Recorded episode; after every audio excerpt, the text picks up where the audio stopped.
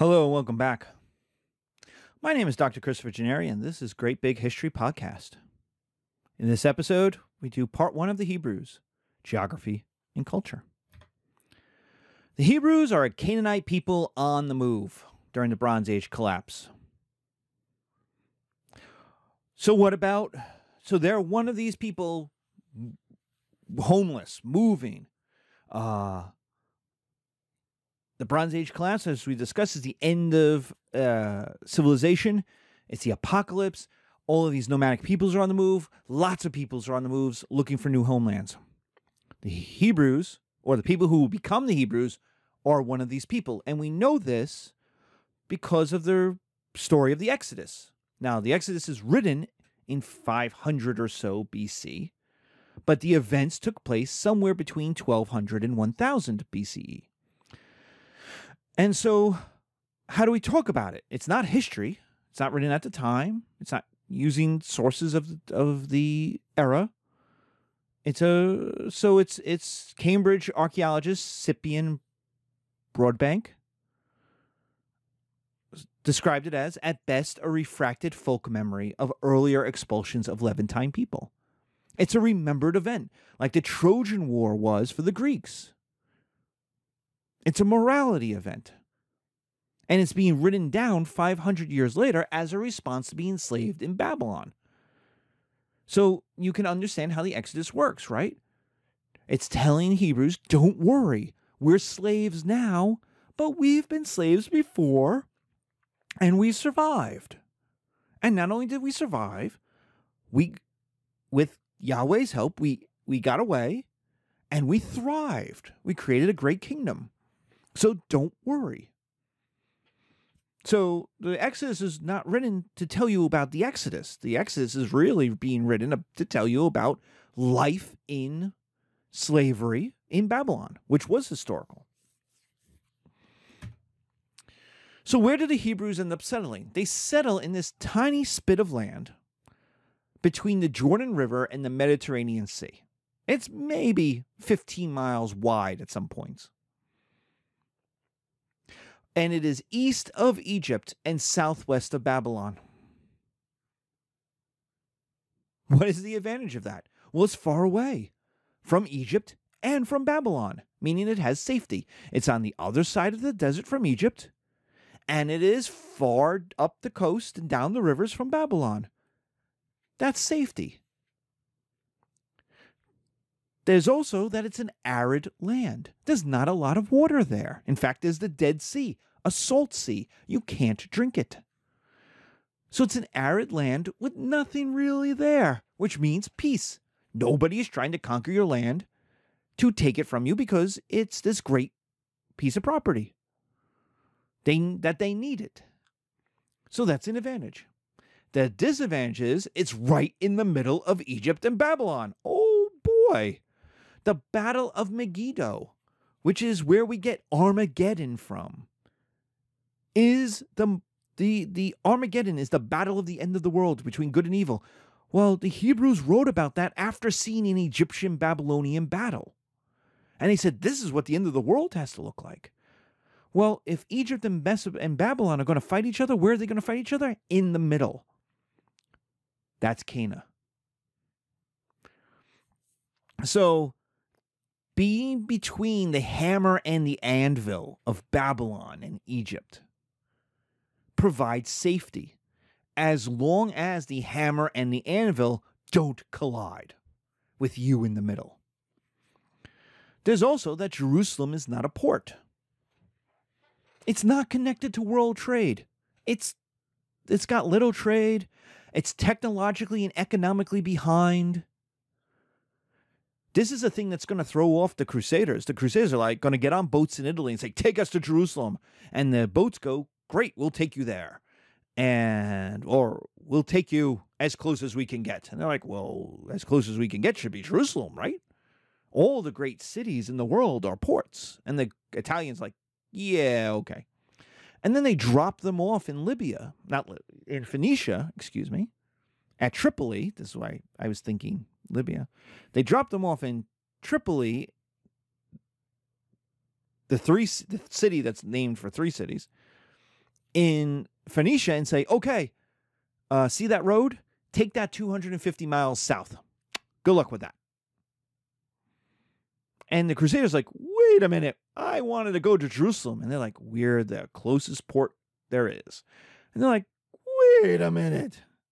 Jerusalem's not a port? And like, nope. It's in the middle of the desert, of this arid land. So it's not connected to these other civilizations. It's got little bits of trade. It's got it's technologically and economically behind, but and this is important, but it's got a homogeneous culture. The Canaanites who will become the Hebrews have a homogeneous culture. Now, they've got the Philistines at Gaza to their south, they got the Phoenicians to their north, dominating the coasts and dominating the ocean trade. So they're kind of sandwiched in between peoples, between smarter peoples to the north, the Phoenicians, and tougher people to the south, the Philistines. So, what about Hebrew culture? Hebrew culture is Mesopotamian. It is the writing system is Semitic, which is the writing system of the language system of the Mesopotamians and it has Babylonian influences. And this is especially true, and it's very clear after the Babylonian captivity of 586. The Canaanites are a Mesopotamian people. In their law, in their temple design, in their language, they are Mesopotamian. Which makes sense. Egypt is isolated, it's on the other side of a desert, right? The Canaanites are hanging out with Phoenicians and Mesopotamians and Hittites. Well, the Hittites are different people, but all of this mix of of everything on the other side of the Sinai is Mesopotamian. Everyone's hanging out in Babylon. The Hebrews go to Babylon. We get the Tower of Babel story. We know they used the Code of Hammurabi. There's the flood story. There's a giant story of Noah. That's Gilgamesh right? So we see these influences in in Hebrew culture. But number 2, there is a tight political alliance with Egypt. Why? The Egyptian pharaoh is right on the other side of the, the desert. He's closer. The new kingdom pharaohs owned Canaan. And if not owned it, were allied to the kings in Canaan the pre Hebrew kings, when the Hebrews were not yet Hebrews, when they were just a regular Canaanite people who was separating themselves out. So you keep those friends. Babylon is too far away. The Egyptian king is right next door. All right, there's a desert. He'll have to cross the desert to come and help you, but he's closer than Babylon. So even though they're culturally Mesopotamian, politically they're more allied to Egypt. Egypt is the bigger power who is closer nearby. This is true even today. Who was the first Arab power Israel, modern Israel, made an alliance with, or at least a peace treaty with? Egypt. Why? Because it's right on its border, and there's a lot of people in Egypt.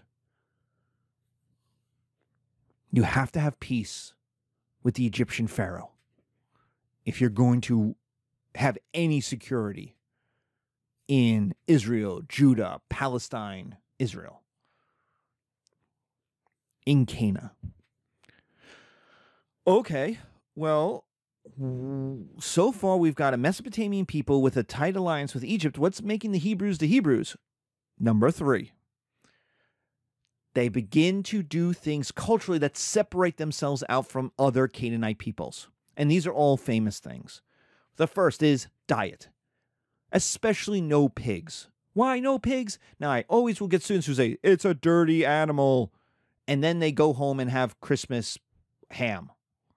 I go, no, it's not a dirty animal. That's an excuse. It's a religious, it's a religious excuse. Why? Because bacon is delicious. So you have to give people a reason other than just don't do it. But the real reason is the pig was the first domesticated animal for food. So everybody else ate pig.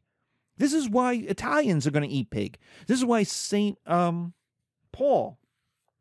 This is why Paul, when he goes and tries to convert the Romans, uh, to Christianity, uh, or to well Christianity, which was still like Jews for Jesus at this point, and the Romans say, "Okay, great, Jesus is awesome. What else do we have to do?" And he's like, "No bacon." And the Romans laugh at him and say, "We're Roman." And it's Paul who'll say, okay, okay, okay, okay, forget that stuff. That's just Jewish stuff. You could have as much pig as you want sausage, pork chops, bacon. And they're like, that's what we were thinking. So our Easter and our Christmas dinner is going to be ham. It's going to be a giant pork. If it was dirty, why would all of the world eat pigs? Right? Why would you eat it today? Why would it be delicious? It's not. But it, you need a reason. And the reason is everyone else is eating pigs. We don't want to be like everybody else, so we're going to give it up. It's like vegans today saying, I want to live a healthier lifestyle. I want to be different. I want to show I am morally superior and I'm not like everybody else. Everybody else eats lots of meat in America, especially in America. So I'm not. I am not going to eat meat. It's a way of separating oneself out to keep oneself separate. Because if you're acting just like everybody else, why would you survive as a people? You're not, the Hebrews aren't the only Canaanite people. And then there's the Phoenicians, and then there's the Babylonians. Like, you need a reason to be you. So you need to separate yourself out, and not eating pig was one. Two, male circumcision. Now, for those of you who don't know, when boys are born, they have a penis. And on their penis is a wrapper. And what the Hebrews do is cut that wrapper off. They cut the bippy off the bippy and they sacrifice it. Why does this matter? Well, one, nobody else is taking a sharp knife, much less a sharp stone, and cutting the bippy off their son's bippies. Right? And so that's kind of crazy. Like everybody looks at that goes, that's crazy. You know, want to know how crazy that is? It's so crazy that in the Second World War in the 1940s, the Nazis, the SS, when they wanted to make sure you were Jewish and not just, you know, a Jew pretending to be an Aryan Christian, they go, drop your pants. And the guy went, oh man. Because he knew he was circumcised. And the moment he dropped his pants, the Germans, the German Aryan Christians, were not circumcised. And they knew it was a thing that was going to separate himself out. Now, here's the thing Americans and Brits, for the most part, and the Anglo world is circumcised. So even though we're not Jewish as a people, the American people, most American men are circumcised. Almost 100% of American white men are circumcised something like 80% of African American men are circumcised. And Hispanic men, it really kind of depends on when your family got here. If you are uh, Texan, American, Hispanic, you've been here 400 years, you're probably circumcised. If you're a new immigrant from, say, Nicaragua, you are very likely not circumcised. This goes for Spanish immigrants as well from Europe. Um, and this has to do with hygiene. Uh, the Victorians became very hygienic, obsessed with hygiene in the late 1900s, uh, late 1800s. And so uh, Americans picked that up. And so it's a hygiene thing. So basically, if you're born after 1950, as an American man, you and you're you're the, at least the second generation of American, you're circumcised. You are missing. There is when you look at yourself, there's a bit of you missing. It's not an important part. There's arguments about this. But the idea of male circumcision was it wasn't animal or child sacrifice.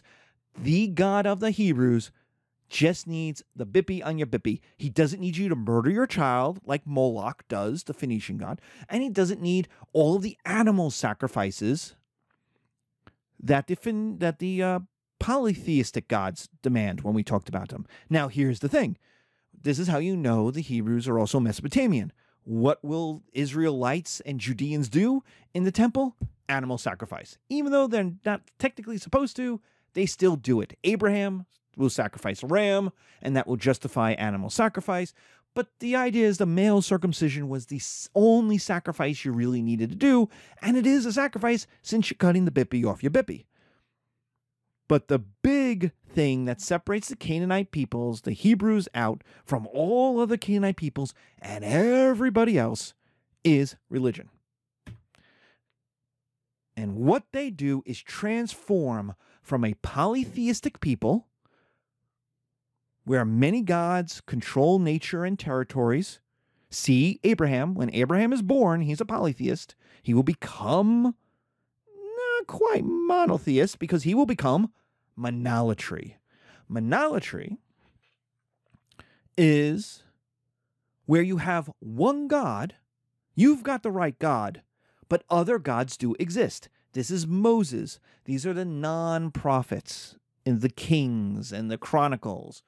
Uh, in a way, this is Abraham. Abraham's the first one of these. And the idea is we got the right God, but the Egyptian gods exist, the Babylonian gods exist for them. How do you know about monolatry? Well, because Moses tells you in the first of the Ten Commandments, which is not the first commandment, by the way. The first commandment is given to Adam and Eve be fruitful and multiply. And there are 611 commandments. But of Moses' 10, the first one is I am the Lord thy God. Thou shalt have no other gods before me or other than me, depending on your translation. Why do you have to say that? Why do you have to tell people they don't need other gods? Now, when I was a kid, they were like, oh, they meant like money. No, they didn't. They meant literally other gods. Because there were other gods out there, and you had to remind people no, no, no, no, no, no. Keep your eye on the prize. I'm the one. There are other gods out there. Islam gets this shit right. Why? Because its first tenet is there is one God, Allah, and Muhammad is the prophet. Now, the Muhammad is the prophet is the Jesus, uh, asterisk. Why? Because Christians got the mon- monotheism part right. There is one God. And then they took Jesus and made him into a God. They made him the Son of God. They made him literally God, the avatar of God on earth. And for Islam and for Judaism, that's a mess up. That's that's making multiple gods. The Trinity is, you know, God the Father, God the Son, God the Holy Spirit, and everyone else goes, that's three gods. One, two, three. And the Christians went, no, it's a complicated thing where it's three, but it's really one, and it's like Rush, and you, it's it's Greek. You just wouldn't understand. So it's a mess. But monolatry is we there we've got the right God. And everyone else can worship their loser gods, but we've got the right one. But then eventually will come to monotheism. After about 500 years, it is a long process to go from polytheism to monotheism. And it's about 500 years of ev- involving military defeat and prophets. The prophets are going to be huge in promoting monotheism and promoting that change from monolatry to monotheism. Now, monotheism is there is one God. Every, all the other gods are fake. They don't exist. They're figments of people's imaginations. Which is a bit insulting to other people, but it's a way of stopping your own people from worshiping other gods when the shit hits the fan. And we're going to talk about the shit hitting the fan a lot in this in especially in the next lecture. But monotheism is there is one God, and we he's our God.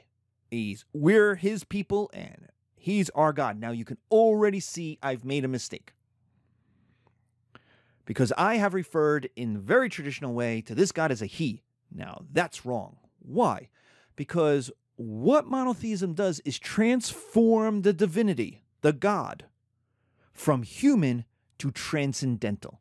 Polytheistic gods are human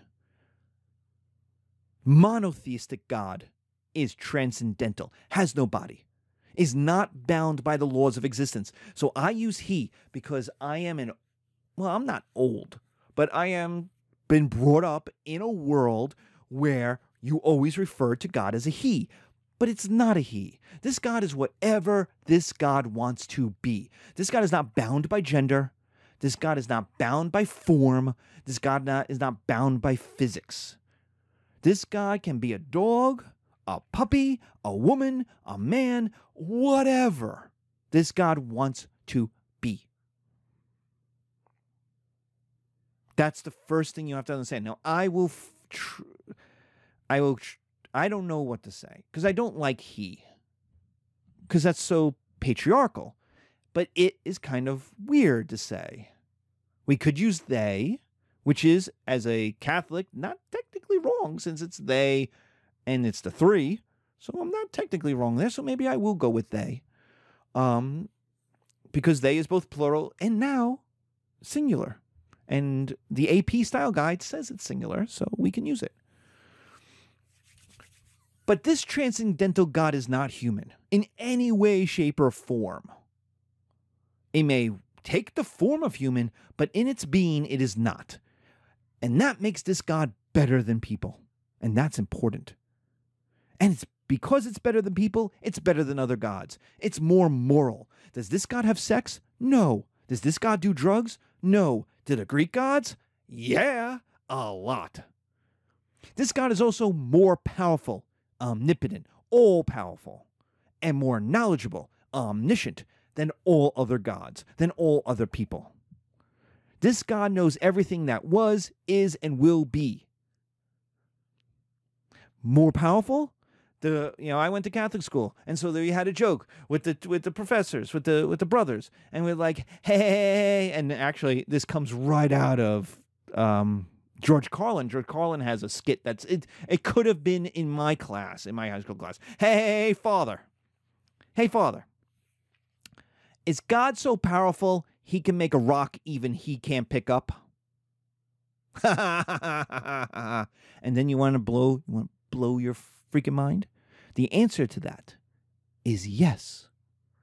God is so powerful, God can make a rock even God can't pick up. And then you know what God does? Picks it up and walks away. Because God is also that powerful. And you're like, but they're d- d- different. No, no, no. God can make a rock and go, wow, that's so big, even I can't pick that up. But you know what I'm going to do? I'm going to just pick it up and walked away. Boom, mic drop. That's right. What is the advantage of monotheism? It's legitimacy. Why? Because we are the chosen people. The the Hebrew the Hebrews. Think about who the Hebrews are. The Hebrews are a small people who are part of the Canaanites, who are a small people, who are wedged between the Phoenicians, the Philistines, who are wedged between the Egyptians and the Mesopotamians, who are wedged between the Hittites, the Indians, and whatever's going on in crazy ass Europe at this point. They're nobody. They're insignificant. And yet, what can they say? We have the chosen God. We have the right God, and He chose us.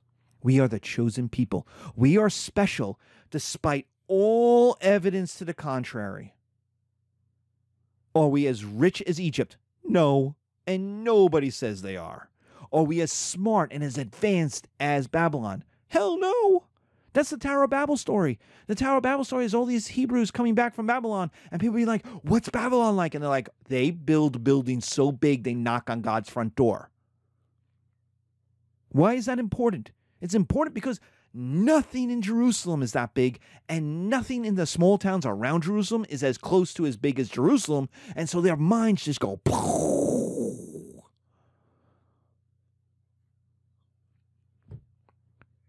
They don't have a great empire. They don't have wealth. They don't have pyramids. You know how how you don't they don't have buildings above two stories. And then they go to Egypt and they see the pyramids and the Egyptians are like, "Yeah, we built that 2000 years ago." And the Hebrews are like, "We don't even know who we are 2000 years ago." Like like we don't know. Like that's crazy. And so, what monotheism does is make you special. This God cares for you. And that is its great advantage. I have gone to many a Catholic church in many a language. I've gone to, I have hung out with, with born again Christians. And what do they all believe? I have hung out with Jews and Muslims. And what do they all believe? That they are special because their God, who they believe in with all of their heart, loves them. And that makes them special. The master of the universe, the creator of all life, cares about them. That is the great fight. Evolution is not the great fight with Darwin. Like the Catholic Church has said Darwin was right back in the 18 like 90s. I mean, it's science. It's a process. The big fight that Christianity has with Darwin is the idea that we're not special, that we're just an animal trying to survive. And that was something Darwin was worried about too. He didn't like where his research was going, that we were ordinary. Now, I'm spending a little bit of time on this part because you have to asterisk it, you have to highlight it, you should underline it, because this is what's going to allow the Hebrews to survive. This legitimacy of a small, poor people is going to allow the Hebrews to survive the devastation of the Assyrian invasion, the slavery of the Babylonians, the reconquest of the Greeks, and then the obliteration of the Romans, destroying Jerusalem a second time, the pogroms in Europe, the genocide in Germany, and then finally the Holocaust. That legitimacy will allow these people to survive when nobody else from the ancient world of this period survives. They're gone. They're all gone. The Sumerians, the Akkadians, even the ancient Egyptians. They're Egyptians, yes, but they're not the same. The Hittites are gone. They're all gone.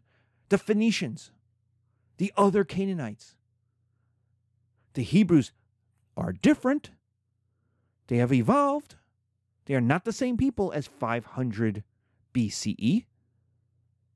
The religion is not the same. But they are the same. They are the same people. They have survived. They're the same culture. And that is incredibly strong. Important advantage because you cannot do anything in Jewish studies without understanding that advantage the advantage of monotheism, especially in a world of polytheism. Because remember, everybody looks at them and says, You're crazy. Of course, there are multiple gods. And the second advantage is what we've talked about is this emotional connection with Yahweh. Now, Yahweh is the name we're going to give this God. Yahweh, if you're a Christian, it's Jehovah. If you're a Muslim, it's Allah. And Jehovah means Yah- Yahweh, by the way. It's a Latinization, it's the Romanization of Yahweh. Yahweh, Jehovah, Allah. They're all the same God. The understanding of that God is different, and so the human relationship with that God is slightly different, but that God is the same being. So if you ever go to the great party in the sky and run into somebody with a name tag that says, Hello, my name is Yahweh, Jehovah, Allah, that's God. That's God Big G. That's the name. I am who am. I am the one and only. I am who made this. You know, all the different translations Yahweh, Jehovah, Allah. Monotheistic God loves us. The polytheistic gods don't. And you just have to look at Moloch, who eats babies, or the flood in in in Mesopotamia to know that the polytheistic gods they want sacrifice but they don't care about their people. Yahweh cares. There are several disadvantages. First is Yahweh is unknowable. You can't know what this god wants. You can't know what this god demands likes dislikes.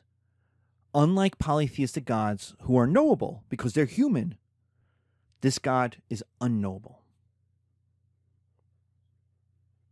You cannot figure out their plans. and this God cannot be negotiated with. Now, we in our heart of hearts are still polytheists. We try.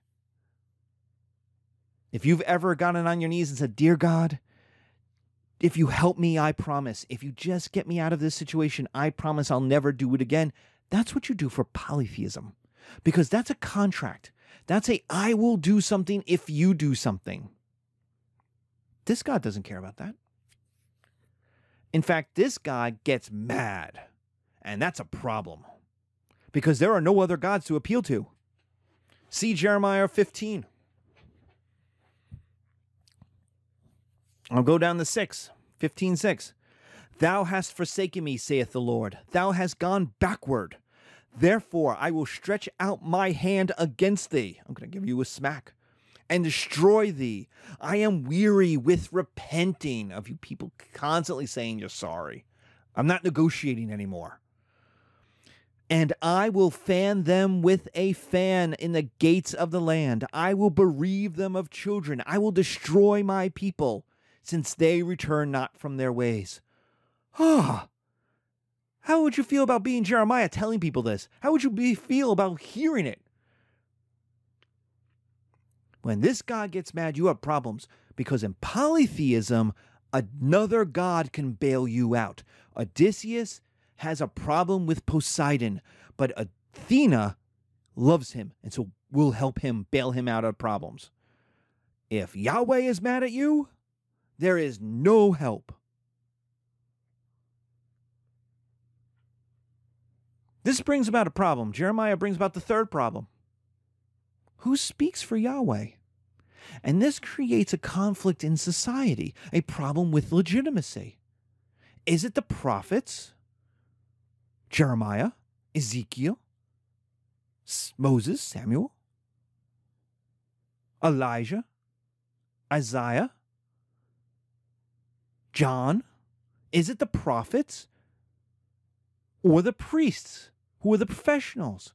The prophets are amateurs. The prophets deal with revelation. They go out into the desert for three or 30 days and they come out and go, I spoke to God. They're amateurs. They're they they are not professionals. They don't hang out in the temple. They don't go to school. They don't get a degree in Yahweh. They're also individuals. We know them by their names Jeremiah, Ezekiel, Elijah, Isaiah, John the Baptist. We know them as individuals. Meanwhile, the priests are the priests. Right? But they're the professionals. They study, they get degrees. They're the traditional group you go to. They're supposed to know. But in a society with one God, who speaks to that God? That God can speak to anybody. So who speaks for that God? And this is constantly, and you see this throughout. This is Jesus' fight. Jesus' fight is he is a prophet. He is a traditional Hebrew prophet. He fits right into the traditional Hebrew prophetic tradition. And who is his fight with? Not the Romans. His fight is with the priests, who are like, that's not what the rules say. That's not what the rules say. That's not what the rules say. And what does Jesus do? Challenge the meaning of the rules. He goes, Yes, it says, don't do work on the Sabbath. But I'm healing the sick. How can be doing a good thing be bad just because of what day it's on? And the priests go back to their books and say, Well, we have studied this and we have written about it and we will tell you why. Hold on. And Jesus is like, that doesn't make any sense. You're missing the point. His fight is with the priests.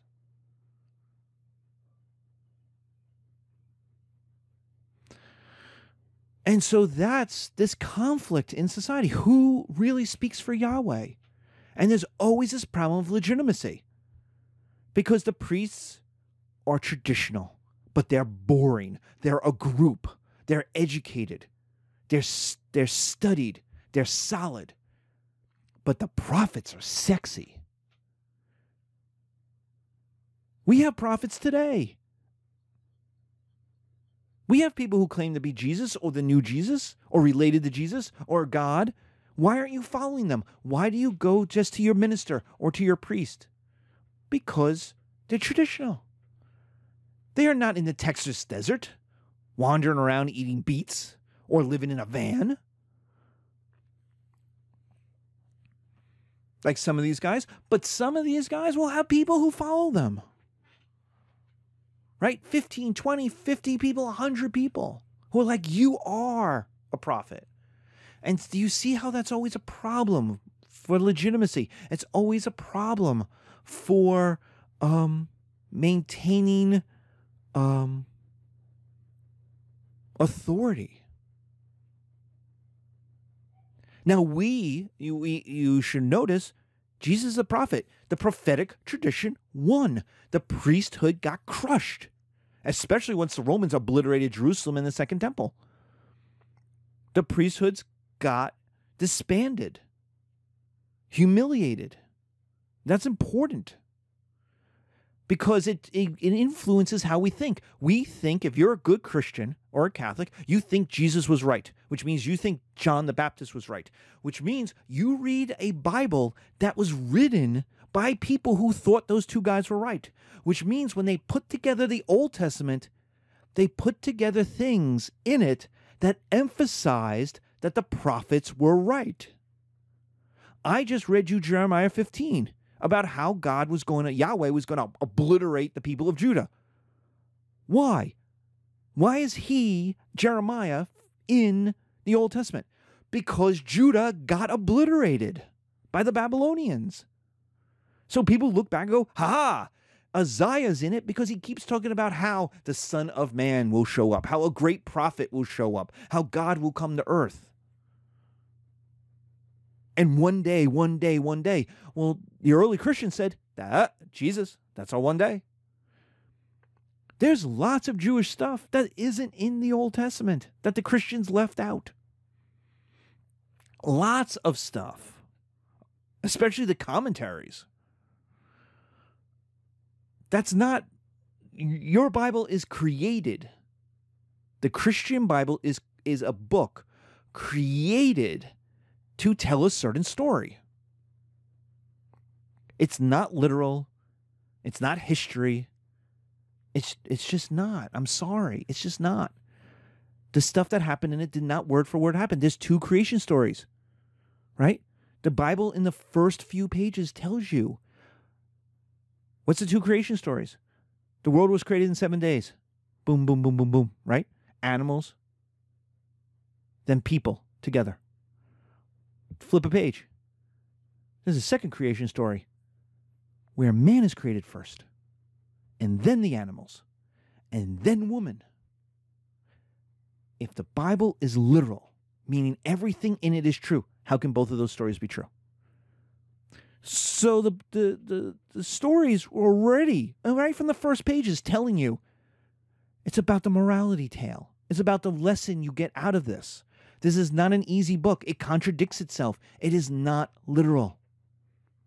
It is inspired because those two stories tell you two different things about Yahweh. That's their purpose. They tell you about the relations between men and women. They tell you about the relations between humans and animals. They were never meant to be literal. This is the way it happened. So you have to understand that when you're reading your Bible, you're coming out, people who put it together in the 300s AD were looking for stuff to prove they were right about Jesus. And a lot of the stuff that was written itself was written in 500 BC about events from 1000 BC. So it's a freaking mess, which is why the Catholic Church didn't let people read it. Because they're like, it's too complicated for people. Because you can find anything in the Bible to prove you're right. Anything. It's all in there. The whole spectrum of human existence is in your Bible.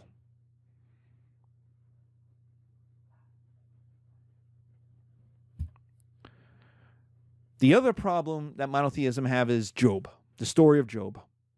Which is why do bad things happen to good people?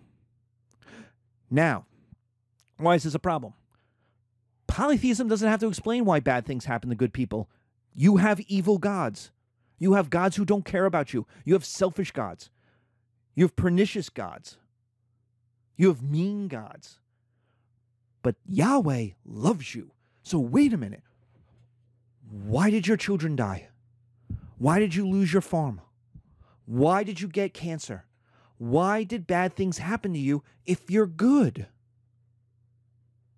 This is a problem that monotheism has to deal with.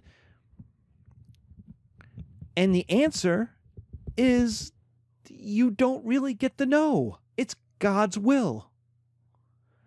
For Christians, it's God's plan. It just is. And that's what the story of Job is dealing with. Why does this happen? And I love the story of Job. And I am also in a minority in my reading of the story of Job.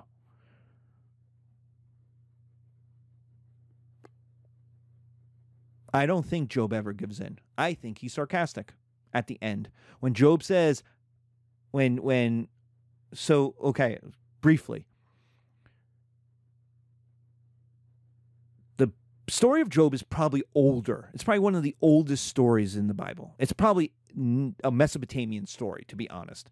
Like, like, like Noah, that the Hebrews took from another, from another culture and adapted.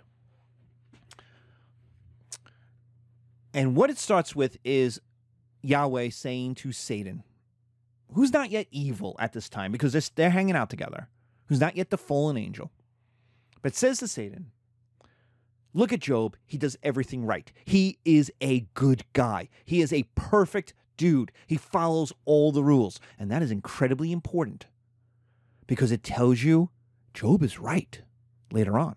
So, two, Satan says, Well, of course he loves you. You give him everything. Take it away from him. And Yahweh says, Okay, I'll make a deal. I'll make a bet with you, Satan. Do it. You can't kill him, though. And so what does Satan do?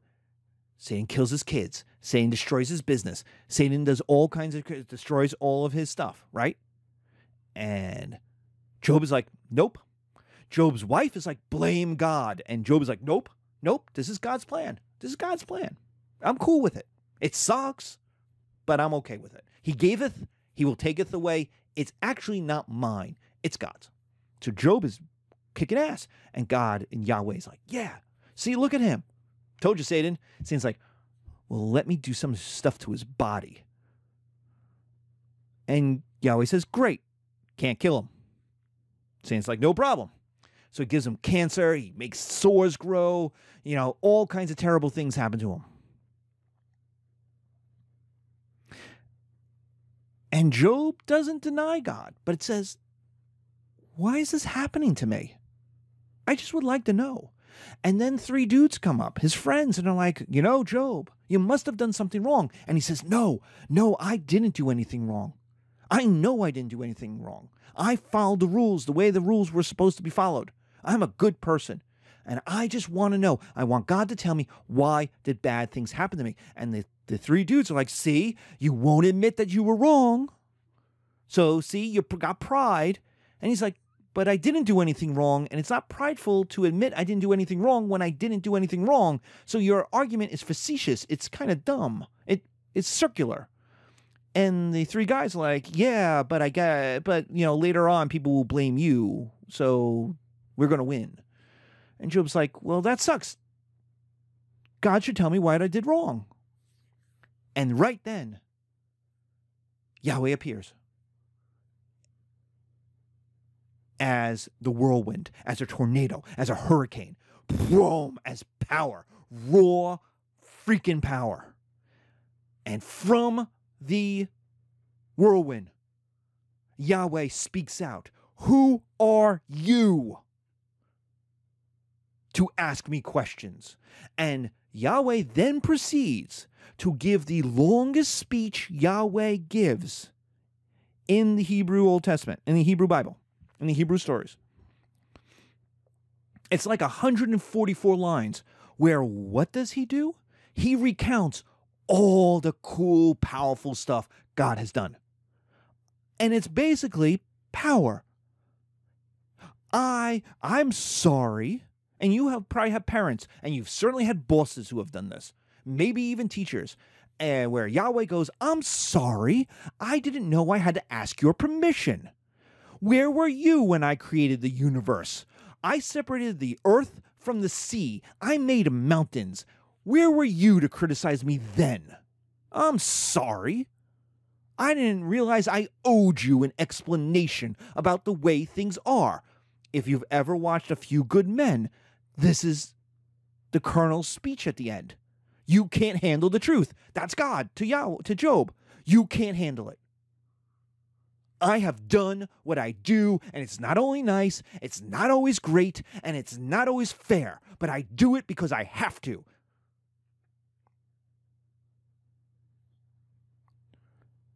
The three guys have wet themselves.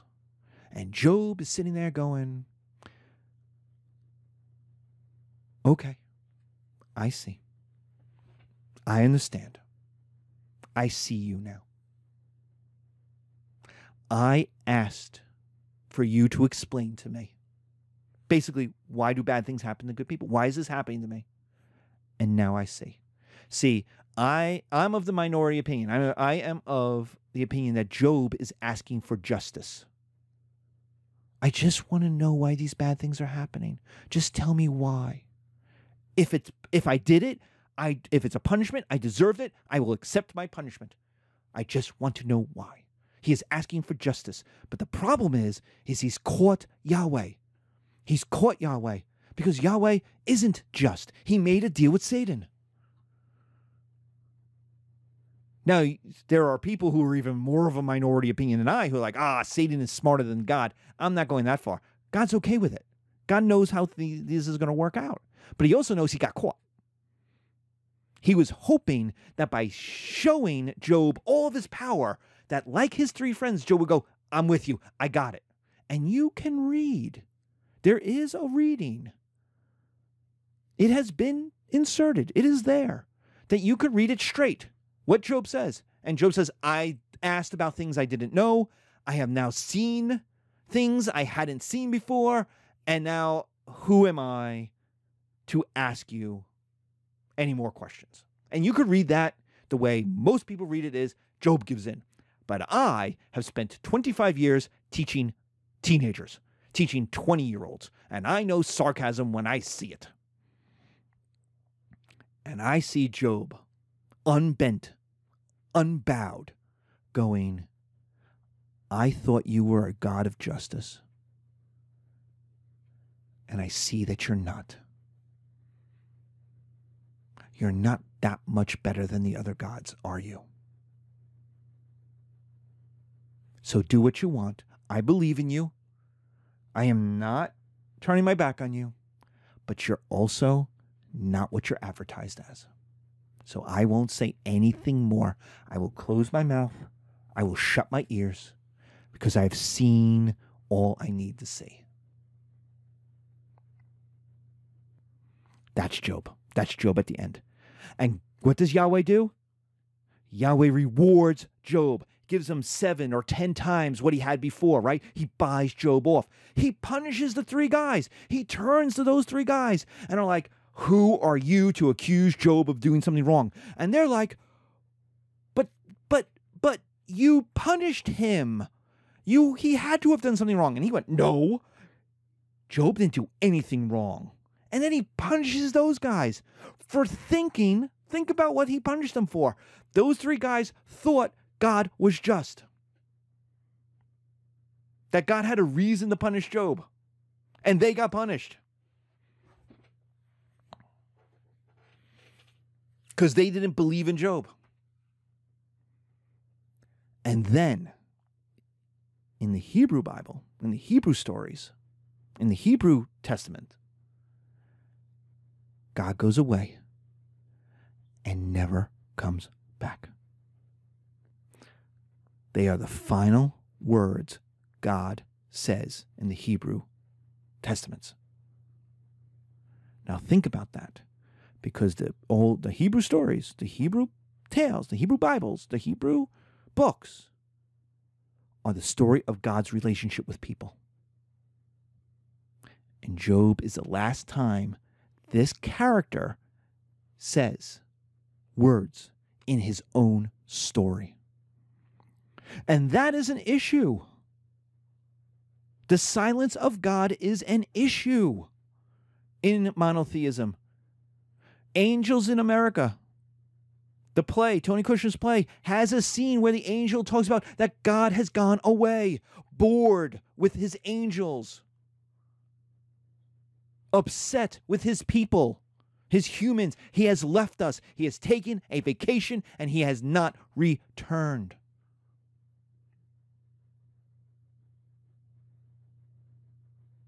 And you have, if it is all about faith. Because I have been there and I'm sure you have been there. Why doesn't God answer my prayers? And some older, smarter person goes, maybe he did. You just don't know it. You just can't see it because your ways are not God's ways. And I'm like, F that, man. He talked to Moses. He came down, he sat down with Moses. Now, Moses is one of the few people he ever saw what God looks like in all of God's glory. And Moses got old. Moses came away. These are people who have read the Odyssey because they came, he came away gray, old. One does not see God as God and come away the same. So,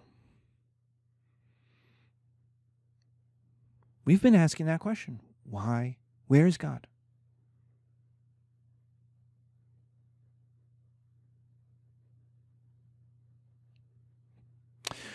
So that's the problem with Job.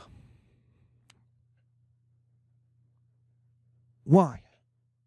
Well, because what does Yahweh control? Everything. What does Yahweh care about? Everything. So, what does Yahweh make rules about? Everything. There are 613 commandments. I may have said 611 before because I always leave out the two that were that that I always leave out two, and I don't know what two they are. But I always I, there was a book I read that had 611. I think I remember it as 611, but I, I for this lecture I looked it up and it says 613. But it means what are the rules about?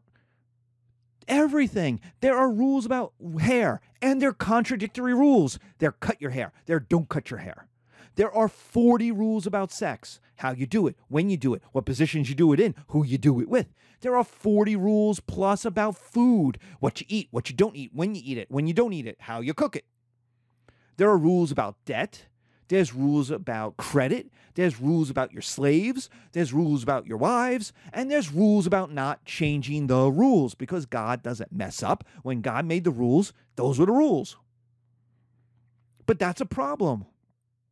Why? One, you're punished for everything. Two, there's rules about everything. But three, society changes over time, but the rules don't. This is the problem when people say the Bible says homosexuality is wrong. Yeah, and the and the story was written in 500 BCE. When for those people homosexuality was wrong. No, it wasn't wrong for the Spartans. It wasn't wrong for the Thebans completely. But it was for them.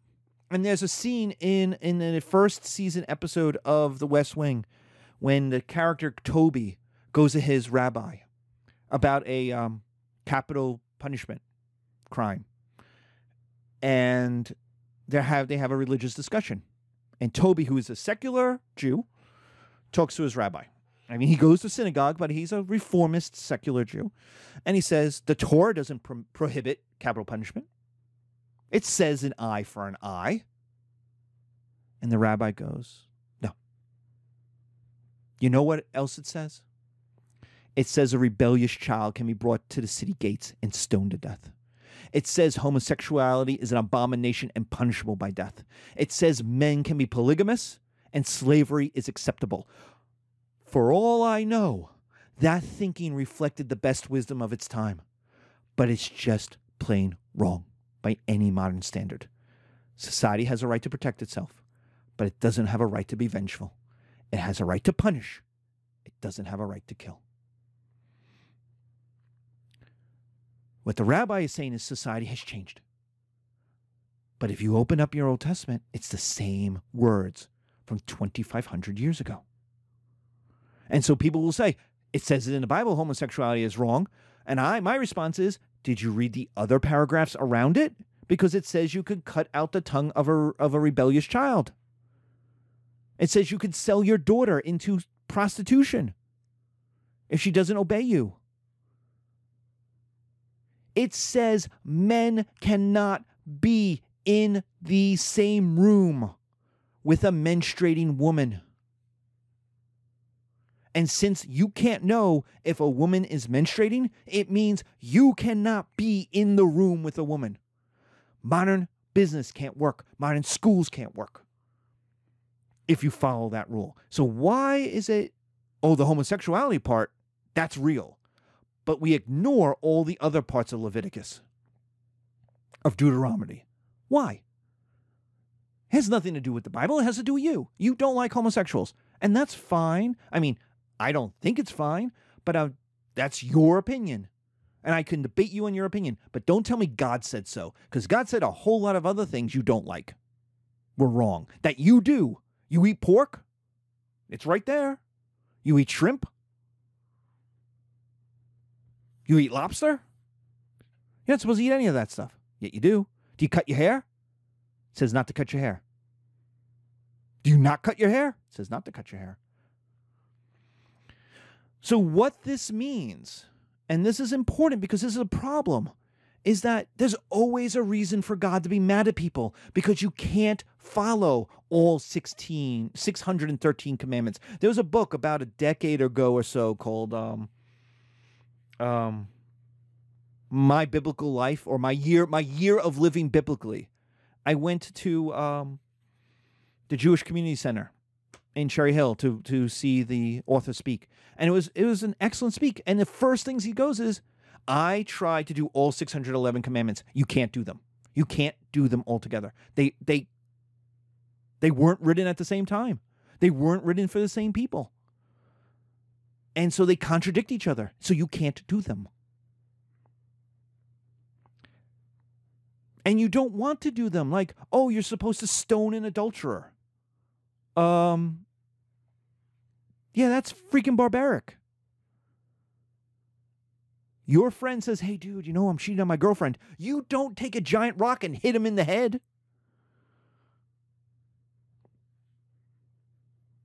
And people didn't want to do it at the time. That's the Jesus story, right? You without sin cast the first stone. And they, all the men dropped the rocks. Now it gets more complicated because the first person who's supposed to throw the rock is the husband, the one who's been wronged. It's like, you know, some stranger can't throw a rock. It's got to be the husband. The husband has to want to punish his wife, and he doesn't. So he drops the stone and he walks off. And all the men follow him. But that's the idea. People didn't want to want to do that then. Remember when I talked about the law of Hammurabi and people didn't want to punish women the same way they punish men? That's the same. We're seeing that in the New Testament. And so, but it also means we're always breaking the rules. So for conservatives, for literalists, they look at society as always falling apart. It's always, we have to make monotheism, we have to make God great again because we're always fallen. We're always sinning because just by living in a society that is not in the year 500 BCE, we can't be following these rules. And so monotheism has this problem of how do you change the rules? How do you update them? How? And we're still dealing with this. Still. So those are the advantages, those are the disadvantages. I know this is a long lecture, but remember, class is 75 minutes long and we're coming in at around an hour. Um, and so be safe, take care, thank you. This is a heavy duty philosophical thing, but this is the world we're living in. We're mono, we're, we live in a monotheistic world and we have to talk about that. And this is the one time we're going to spend really digging into how you interact with Yahweh or Allah or Jehovah. Be safe out there.